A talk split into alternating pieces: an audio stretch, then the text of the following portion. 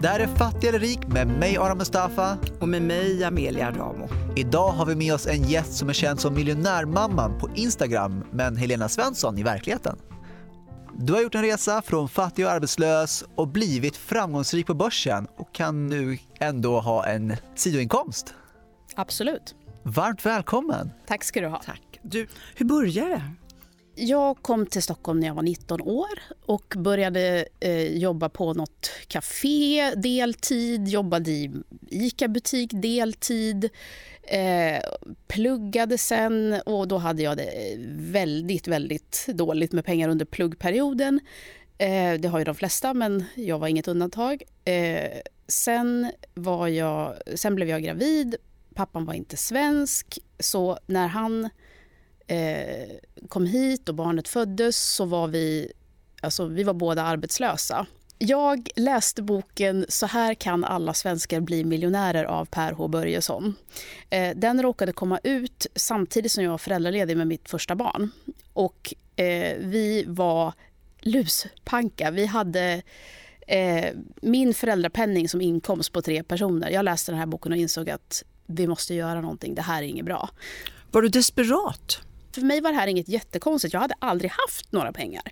Jag insåg att jag behövde skaffa ett extrajobb liksom, eh, under föräldraledigheten. Och, eh, då gjorde jag det och så tänkte jag att hela den här lönen ska gå in på aktier. Jag ska Vad var det aktier. för extrajobb då? Jag, köp, jag skaffade extrajobb på ICA.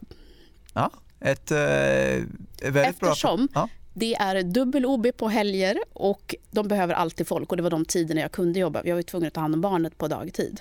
Men, men du måste ändå komma ifrån, du, var, du sa att du var både fattig och arbetslös.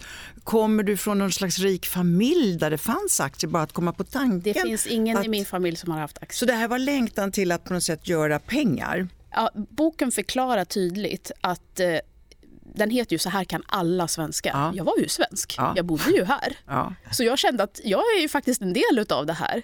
Eh, men jag är långt ifrån det nu. Men vad boken sa egentligen var se till att betala dig själv först. Skaffa det här överskottet som du kan investera. Jag hade inget överskott. Jag insåg att jag behöver skaffa mig det här överskottet. Du, jag är lite nyfiken på miljonärmamman. Det är någonting du har tagit. Du förutsätter att du är en mamma då, ja. kanske? Mm. Jag tänkte, och miljonär. Ja, precis. Eh, båda deras stämmer. Och att jag tog det berodde mycket på att jag är ju ensamstående med mina barn. Och det enda du läser om ensamstående mammor i tidningarna så är det skräckhistorier och hur hemskt det är på alla sätt och vis. Så jag tänkte att jag ville visa att kan jag det här så borde faktiskt de flesta kunna det. Så det, det handlar om det. Att det blir en slags lek med en förutfattad mening eh, och samtidigt ett bevis för att jag har inte haft världsbäst förutsättningar men jag har gjort det ändå. Det går. Jag måste bara fråga, hur gamla är barnen? En 12 och en 3. Det har ju funkat för dig, men det, alltså, var det inte svårt? Eh, alltså, det var svårt framförallt i början och det tog många år för mig att förstå kraften i det här. Eh, jag gick inte all in förrän 2016, men jag började 2008. Så det tog ett antal år innan jag liksom vågade ta steget fullt ut och innan jag eh, på riktigt hade hittat min strategi och hittat eh, rätt så sätt. Jag tog hela första månadslönen, 9000 och köpte H&M. Så där gjorde jag ett kardinalfel. Jag köpte, la alla ägg i samma korg. Men det gick ju bra. Mm. Det blev bra. Hur länge sedan är det här? Eh, det var 2008, så det man köpte då har ju gått, det var ju krasch. Mm. Så att det man köpte då har ju gått väldigt bra. Mm. Så det var väl inte ett kardinalfel, även om man inte ska lägga alla ägg i samma korg? Eh, det jo, kanske tvärtom var väldigt smart dig att, att ha krisande H&M som växer. Men det jag tänker på är att du knappt klarade dig med föräldrapenningen innan. Och när du fick din första lön, var det inte mer lockande att bara liksom få ihop vardagen Nej. enklare? Nej, jag hade bestämt mig. Och du skulle stoppa in allt där trots att det är finanskris och det är svarta rubriker. Jag visste inte vad finanskris var. Ja, det kanske var bra. jag hade ingen aning. Men hade du något stöd? Stod din eh, pappan till barnet och hejade på? Nej, jag, jag berättade för honom vad jag hade gjort och han sa, är du inte klok? Du kommer förlora alla pengarna. Kan du på något sätt göra det här ogjort, kan du få tillbaka dem? Sa han. Det är precis det man vill höra. Vad sa du då? Gå och skaffa ett jobb? Sa eh, jag sa att eh, det kommer jag inte att göra. För jag tror på det här och jag har bestämt mig. Så jag bryr mig inte om vad någon säger, sa jag. Men det var väl väldigt bra idag, eller hur? Det var väldigt bra. Och Ja. modigt. Det är inte Ja. så lätt att, eh, när man är ny, få höra sådana grejer och köra fullt ut ändå. Nej, Vad var men, nästa steg då? Du lägger in dina 9000 ja, och och sen, du köper hm aktier precis, Väntar du ett år då eller får du till det igen? nej, jag tog ju alla ICA-pengarna. Eh, och sen när föräldraledigheten var slut så fick jag ett vanligt jobb och började jobba där. Och då fortsatte jag på ungefär samma sätt. Att månadsspara, eh, fast jag la fortfarande inte allt på börsen då. Jag vågade inte lägga hela månadssparandet just på aktier utan jag la en hel del på sparkonto. För jag hade fortfarande inte förstått kraften, jag hade fortfarande inte fattat liksom, möjligheterna. När blev du den här miljonärmamman då? Jag tror jag startade kontot 2016 ungefär sam i samband med att jag ändrade strategi och eh, gick all in så att säga. Det var ungefär i samma veva. Jag minns inte exakta datumet men ungefär runt där. Och Vad var det som fick dig att gå all in nu? Vad var det som fick dig att lämna sparkontot och tryggheten med att ingenting händer där till att gå in i, all in i börsen? Eh, jag fick ett barn till och var föräldraledig igen så då hade jag tid att läsa och eh, jag älskar att läsa, jag läser jämt. Eh, Vad då aktie, vad heter det, årsredovisningar eller läser du böcker? främst böcker, men jag läser årsredovisningar också. jag läser allt.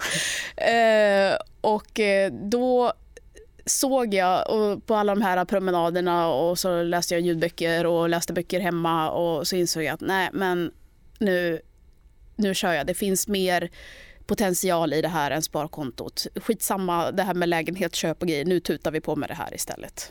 Men du, hur pass minimalt lever du? Är det blodpudding och, Blodpudding och tycker jag pannkaka? Nej, eh, jag gillar mat. Jag tänker så här, det jag bryr mig om och det jag sätter värde på i mitt liv, det prioriterar jag. Jag gillar mat. Jag går gärna ut och äter. Jag går gärna på restaurang. Jag är inte intresserad av kläder och mode och såna här grejer. Jag köper inte sånt. Eh, däremot så lägger jag pengar på bra mat. Att, Men inte på fastighet och sånt? Du har inte blivit en bostadsrättsföreningsinnehavare och så, utan du bor kvar i hyresrätten? nej, jag har köpt en lägenhet nu. Ja, det har räckt till de pengarna också? Ja. Ja. Okej, då är det, då är det ju lite mer än, än bara din portfölj då, utan du har fått pengar över för att eh, köpa bostadsrätt. Ja, Det var, eh, mina föräldrar tjatade väldigt mycket om det där och eh, min mamma sa till slut du kan faktiskt inte bo i dina aktier. Och jag sa men det är också en av nackdelen. Ja. Det kände du, igen- Ja, det exakt, kände du igen eller hur? Absolut. Det... Men de måste tycka det var fantastiskt. Jag sitter och känner för dig som om jag skulle kunna vara din mamma. Att vad stolt jag skulle vara över Nej, de tycker att det här är jättefarligt. De tycker att det är jätteriskabelt och de tycker inte alls att det här är bra. De tycker att oj, oj, oj, oj, oj, det här kommer inte sluta väl. Fast de har börjat tystna lite mer nu. Det var värre i början. När de fick höra, det var min lillebror som skvallrade för dem. De var inte glada. Nej, Men, de tyckte det eh, var osäkert. Mycket. Men din lillebror gav han åtminstone stöd? Eh, inte i början, men han eh, gav stöd eh, nu på slutet och han har också börjat. Vad är din strategi? Min strategi är att i första hand titta på eh, bolagets marginalutveckling. Bolagen som du tänker investera i? Ja, precis. Hur ser det ut med vinsten?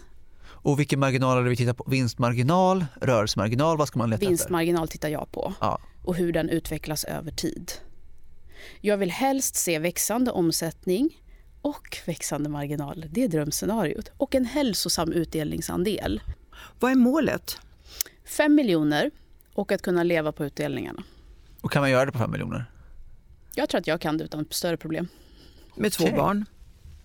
Alltså barnen växer upp och vid det laget så kommer min, eh, mitt stora barn vara vuxet. Okej, då så säger vi då fem miljoner och ett barn är helt okej då att gå runt på. Eh, ja, det tycker jag. Men en sak som hände mig när jag blev vuxen, det var att jag upptäckte att lägenheter kostar miljoner och jag har inte miljoner när jag är 18. Har du lagt in i kalkylen att det nog är två ungar i alla fall ett par år efter att de blivit 18? Var det dina föräldrar som hjälpte dig med lägenhet? Absolut. Okej.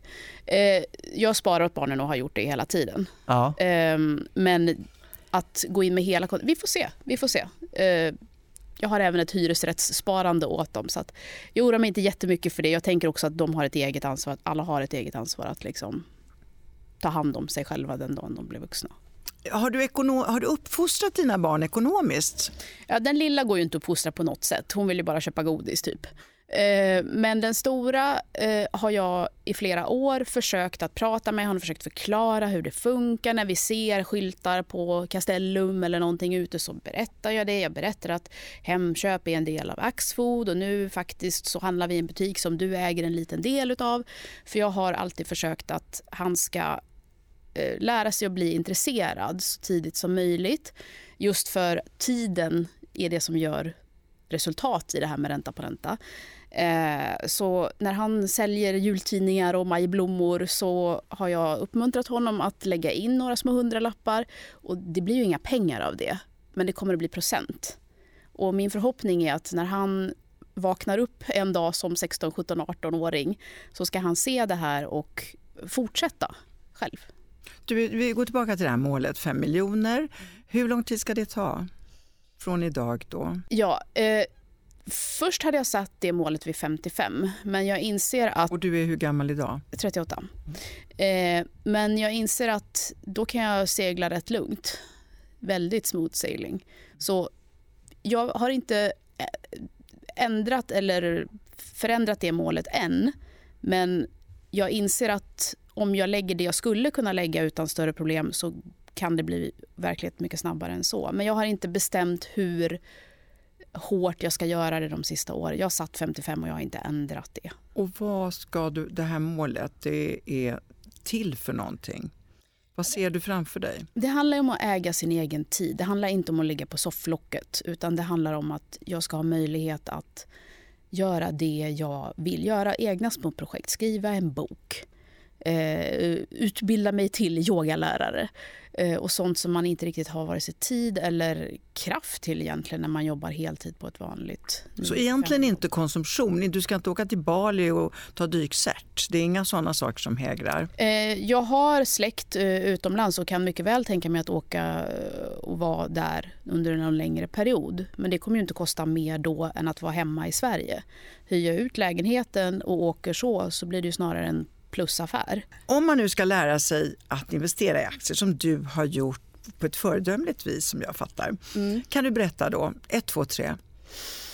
Eh, om man är helt nybörjare så tycker jag att man i första hand ska läsa på och lära sig lite själv. Så att man inte går in på de här eh, forumen och blir bränd av någon het techaktie som man inte riktigt förstår sig på. Sorry, Ara. Sorry. Tara specialområde. Men det är helt sant. Alltså att gå in på forum de här techaktierna jag hittat, i vissa fall, jag tror jag är den en av tre ägare i Sverige mm. till den aktien, för den är så otroligt okänd. Mm. Uh, och de tre är mina kompisar som har tagit rygg på mig. Så, så, det är helt sant. Är det forum och det är jättemånga som pratar om det här bolaget, mm. då är det troligtvis inte ett Nej. bra bolag. Nej, jag tror på att man i början bör uh, utbilda sig själv läsa på lite så man förstår vad det är man gör, så man fattar vad det är man köper. Köpa ett bolag vars verksamhet man förstår sig på. Och ett superbra tips, se till att de säljer någonting så att de faktiskt har försäljning och gärna en vinst. Jag skulle säga att det är ett krav med en vinst när du är helt ja, ny. Inte jag, men... inte? Nej, det tycker jag. Vinst och att det är ett sunt välfungerande bolag som du begriper dig på. Om du inte fattar vad Fingerprint gör och kan bedöma deras eh, konkurrenssituation och så vidare. Skit. Det är ett techbolag? Ja, precis, som ja. gör fingeravtrycksläsare till ja. bland annat mobiler och sånt. Och, då, och det har varit ett bolag som har haft just såna här svansar med, med folk som har pratat upp det och det har gått verkligen berg och dalbana och det är många som har bränt sig där. Eh, eller när alla gick och köpte bitcoin och inte förstod vad det var och köpte en grej.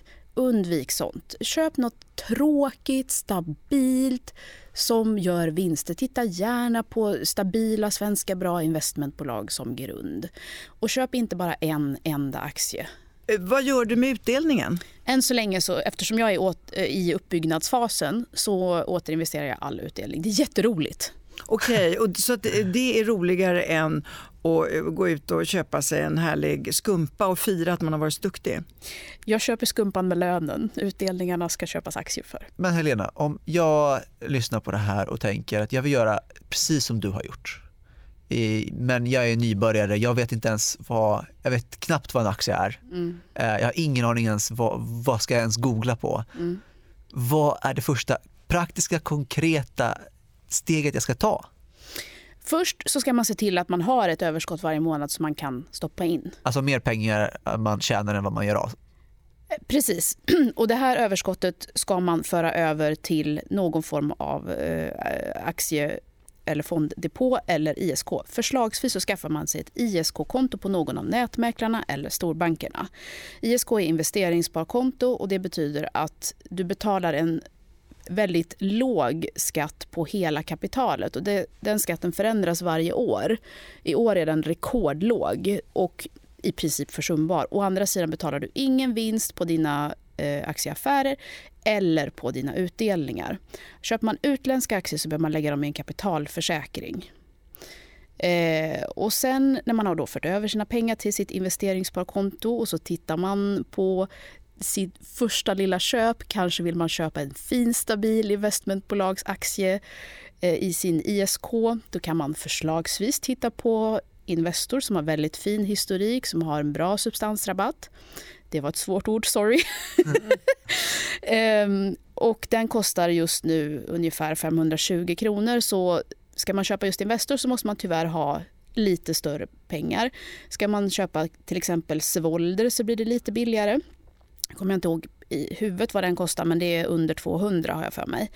Eh, och då köper man sin lilla aktie, man betalar sitt lilla courtage, det bör bli ungefär en krona eh, för den lilla affären. Och sen så är man aktieägare, det vill säga man äger en del i ett bolag. Du har rätt till en del av det bolagets vinst. Så om man ska summera, man kontaktar sin bank, startar och säger att man vill starta ett ISK. Eh, för... Jag kan säga du kan göra online, jättelätt. Ja, exakt, exakt, så kan man göra det online också. Jag säger bara om man är osäker kan man ju faktiskt ringa Ja. Det, det, hjälper dem med, med gladeligen. Det, alla på banken har koll på ISK, säg det bara så mm. kommer de hjälpa dig. Uh, och om man mot förmodan ska ha utländska bolag i sin startgrop så kan man ta en kapitalförsäkring uh, och ett investmentbolag är ditt stora tips. Det är en bra början. Hur tryggt sparar du?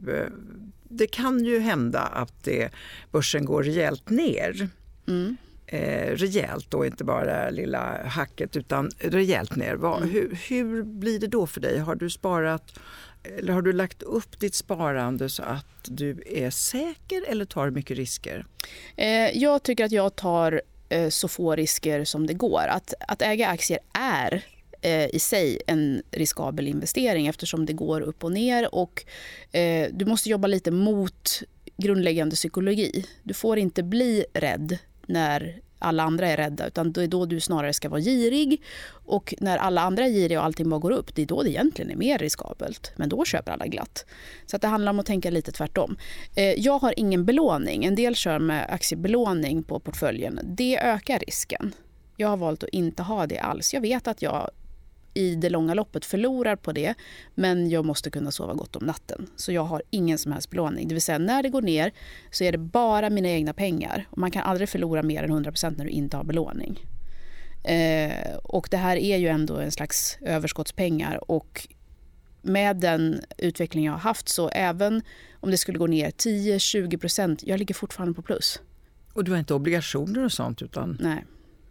Och om det nu händer att det börjar skaka på börsen, eh, har du liksom eh, pengar som du sparat undan som du kan köpa mer aktier eller har du köpt lite guld som du sen kan sälja av och köpa mer aktier för? Eller? Eh, jag har ju en annan buffert för liksom vardagen, vilket jag tycker att alla bör ha. Man ska inte lägga allt man äger och har på börsen utan du ska lägga pengar du kan avvara. Eh, men jag försöker att låta bli att köpa för den här bufferten. Jag försöker att inte göra det. Jag är fullinvesterad alltid med det som ska vara på börsen. När det kommer in nya utdelningar, när det är nytt månadssparande så köper jag typ direkt. Just för att eh, normalt sett time in the market normally beats timing the market. Så, så helt enkelt att eh, äga och hålla i sina aktier ja. är bättre än att försöka tajma det hela, ja. normalt sett. För man... timing kräver ju två korrekta beslut. Mm. Både, både när du går in och när du går ut. Men vi har inte pratat eh, reda pengar. Eh, hur mycket ungefär på ett år stoppar du in? Nu är det mycket mindre än vad jag stoppade in i början eftersom det är inte samma... Alltså nu när portföljen är större så blir det ju så liten... Alltså den dagliga växlingen upp och ner är mycket större än vad du kan stoppa in som månadssparande. Det blir, gör väldigt liten effekt. Eh, så att, eh, och nu har jag ju bostadsrätt och såna här grejer också så att jag måste lägga lite på det också. Eh, så att jag sparar inte alls samma summor som jag gjorde i början och det behöver jag inte göra heller eftersom jag var mer aggressiv i början. Så jag har eh, hjälp av själva kapitalet nu på ett annat sätt. Men ska vi ändå säga någon slags gräns? Är det 5 000, 10 000, 25 000? Hur mycket puttar du in för att nå den där 5 miljonen plus att du har ränta på ränta-effekten? Eh, aldrig över 10 numera. På ett per år? Månad? Nej, nej, per månad. Per månad. All, aldrig över 10, aldrig någonsin. Det, det, har jag gjort tidigare, men inte nu. Eh, då skulle jag snarare säga att det är närmare 5 nu. Men när jag pratar med folk som frågar mig hur man börjar och så vidare, då brukar mitt tips vara, för att det är ofta ganska små summor, att man köper en fond. Mm. Eh, hur tänker du kring fonder? Har du fonder? Ska man köpa en fond som första? Eller? Jag tycker att fonder är jättebra, men jättetråkigt. Du vill ha enskilda, du vill följa jag, bolag? Nej, jag, köp, jag måste köpa fonder också och jag har insett det framförallt på senare tid att när beloppen blir större, jag jobbar heltid, jag kan inte bevaka mer än max 30 bolag. Det betyder att, eh, och riskerna ökar också såklart när du har större summor i ett enskilt bolag. Så jag måste fylla på med fonder och då tänker jag framförallt globala indexfonder. Svintråkigt, men bra. Men hur tänker du kring eh, indexfonder och aktiva fonder? Mm. Vad, eh, vad skillnaden för dig? Och... Eh, jag tänker att den, för de flesta så tror jag att globala indexfonder är en jättebra bas. Eh, just för att dels är Sveriges marknad en liten marknad och det är bra att få ta del av den globala indexutvecklingen. Alltså billig, enkel, bra förvaltning. Du får fortfarande fantastiska bolag. Du får, I en global indexfond så är det ju Microsoft, och Apple, och Facebook och Alphabet och de här som är största innehav.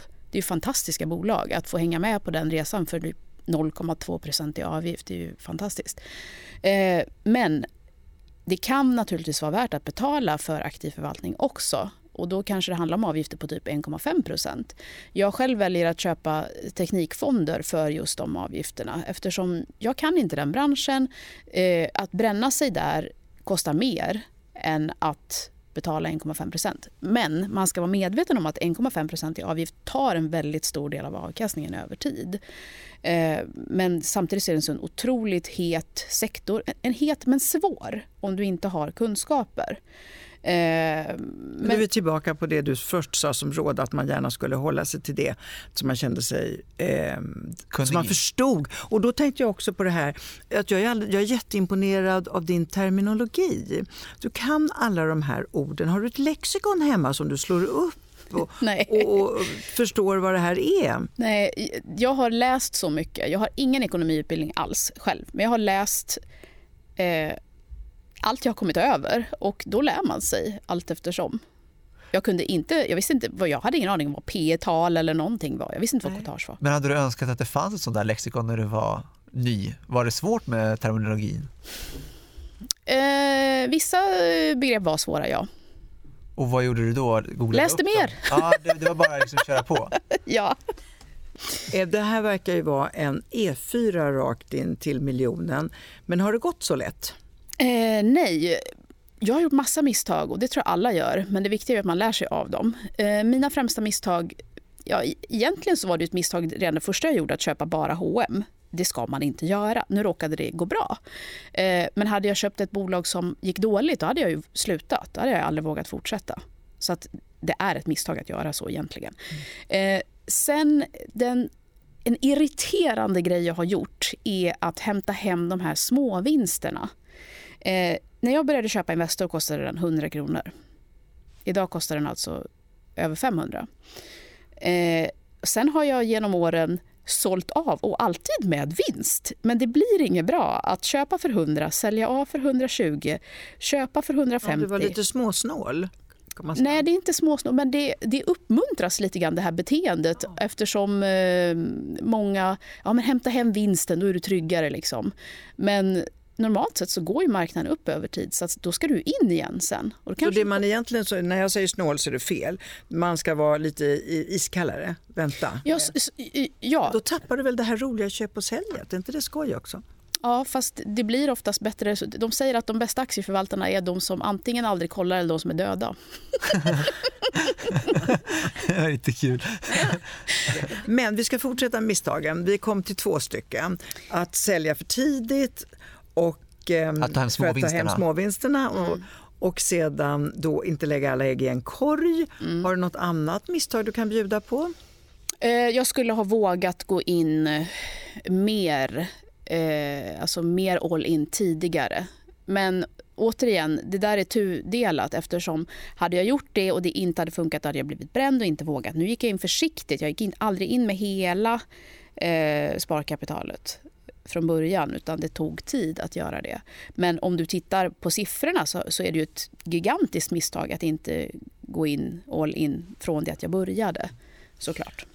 Uh, och en annan grej det är att alltså, om man behöver en uh, kurs i hur man överhuvudtaget läser kvartalsrapporter nu när de kommer in och så vidare så gjorde jag faktiskt en väldigt pedagogisk video uh, som heter EFN tipsar kvartalsrapporter där jag går igenom från omsättning hela vägen ner till vinsten och vinstmarginalen som vi pratat om. Och då får man faktiskt reda på hur man faktiskt hittar de här vinstmarginalerna och se att de växer. Vad heter den då, om man nu ska söka efter ja, dig? EFN tipsar kvartalsrapporter. På Superenkelt. Ara Mustafa? Eh, nej, det är bara att söka på, bara googla söka på det så eh, hittar ni det eller gå in på vår hemsida efn.se ja. så hittar ni. Du, jag skulle vilja komma tillbaka till ditt namn, eh, miljonärmamman. Var kommer mamman in i det här? Som jag fattar så är du ju till 100% på din fritid koncentrerad på att öka din portfölj här och lära dig allt som har... De här stackars barnen, ser de dig överhuvudtaget? Eller är det bara väg när ni går ut undervisning, titta den här affären har mamma aktier i och den där ska du lära dig lille vän, det är också något du ska spara i. Nej, det tar inte så lång tid. Jag är ju ingen aktiv trader.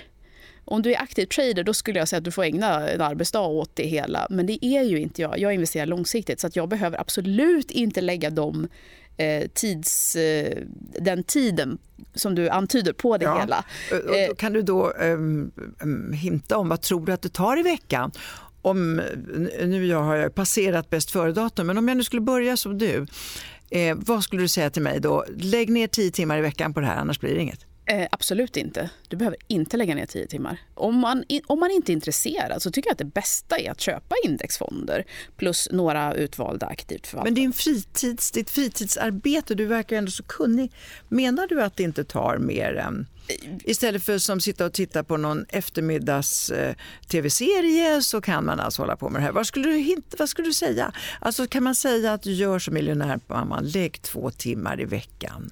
Jag lägger aldrig mer än en timme per dag skulle jag säga. Och då inkluderar det om jag läser någon bok eller någonting. Ehm, jag läser på någon bok när jag sitter och åker tåg till jobbet. Det är en halvtimme fram och tillbaka, då har jag en timme där. Ehm, jag, om jag inte har barnen eller om jag är hemma själv eller någonting så läser jag gärna när jag sitter och äter. Ehm, jag lyssnar på poddar om jag är ute och promenerar eller någonting. Så att det är mycket som det är mycket som inte äter tid utan bara är det jag väljer att göra istället för att lyssna på musik eller istället för att eh, glo på Netflix eller något i den stilen. Så då kan man alltså göra som du, man börjar med den här boken, mm. man lär sig hur man ska, eh, man skaffar ett ganska beskedligt kapital ändå i början. Men sen är man stenhård på att lägga sina extra pengar där och sedan så lägger man inte ner så mycket tid, man kan ha ett liv och sen blir man miljonär. Ja, om man lägger undan varje månad utan undantag någon summa och ju mindre den är desto längre tid tar det naturligtvis. Men eh, Per H Börjesson skrev boken Så här kan alla svenskar bli miljonärer och jag tror att det stämmer. Jag tror att det är sant. Jag, tror att, alltså, jag har bara följt egentligen råden i den boken. Och han eh, ger exempel med folk som har slutat röka exempelvis eh, och satt sparpengarna på börsen och har skrivit till honom sen efter en 10-15 år och skriver jag är miljonär idag, tack. Du sitter hela tiden och refererar om Per H Börjessons bok Så kan alla svenskar bli miljonärer. Eh, har du fått träffa honom? Vem är han? Eh, jag har bara sett honom på Spiltans årsstämma, ärligt talat. Eh, och eh, jag ska inte jaga honom och vara groupie, men jag kanske borde skriva ett litet mejl. Vem är han? Spiltan är ett företag. En, en, Det är ett investmentbolag som han har grundat och de handlas ju, de är inte noterade på de stora börserna utan de är noterade på Peppins eller alternativa listan eller vad det nu Ja, det heter Peppins Market eller Peppins alternativa Mar- listan. Ja, precis. Eh, så att eh, de har bland annat gjort jättestora investeringar i Paradox som har gått som tåget. Men de har en alldeles för stor del Paradox kan jag tycka. Men Och Paradox är ett tv, eh, eh, ja, dataspelsbolag Ja. som jag har eh, spelat många av deras spel i timtal. Mm. Avslutningsvis, eh, om du fick ge tre tips till en nybörjare, vad skulle det vara? Eh, 1. våga börja. Det är första tröskeln, att våga börja och göra den här första affären. Eh, två skulle jag nog säga är att lita på eh, processen och lita på det du gör. Få inte små eller panik och sälj av för att det går ner veckan efter du har köpt. Det handlar inte om en vecka, det handlar om 5, 10, 15 år. Tre skulle jag säga är att se till att åtminstone i början bara köpa bolag som går med vinst. Det gör att fallgroparna blir färre om man har valt att satsa på aktier. Och sen, eh, lite som vi har varit inne på tidigare, att hålla sig lite uppdaterad med omvärlden på något sätt. Att eh, försöka tänka hur påverkar det här börsen, hur påverkar det här framtiden och så vidare. Om man vill följa dig, som är så modernt idag, är det på Instagram då man hittar Det är dig? bara på Instagram. Då kanske även de som lyssnar kan göra som du, det vill säga sätta igång för att så småningom bli miljonärer och äga sin tid. Tack så mycket Elena. Tack själva, det var roligt att vara här. Du har lyssnat på Fattig eller rik med mig Aram Mustafa, Och med mig Amelia Adamo. producent Gabriella Bode. Har du ett ämne du vill att vi ska ta upp eller så kanske du har en gäst du vill att vi ska ha med? Då får du gärna mejla in till redaktionen efm.se. Den här podden görs av EFN Ekonomikanalen. Ansvarig utgivare är Anna Fagerström. Vill du lyssna på någon av våra andra poddar? Sök på EFN där poddar finns.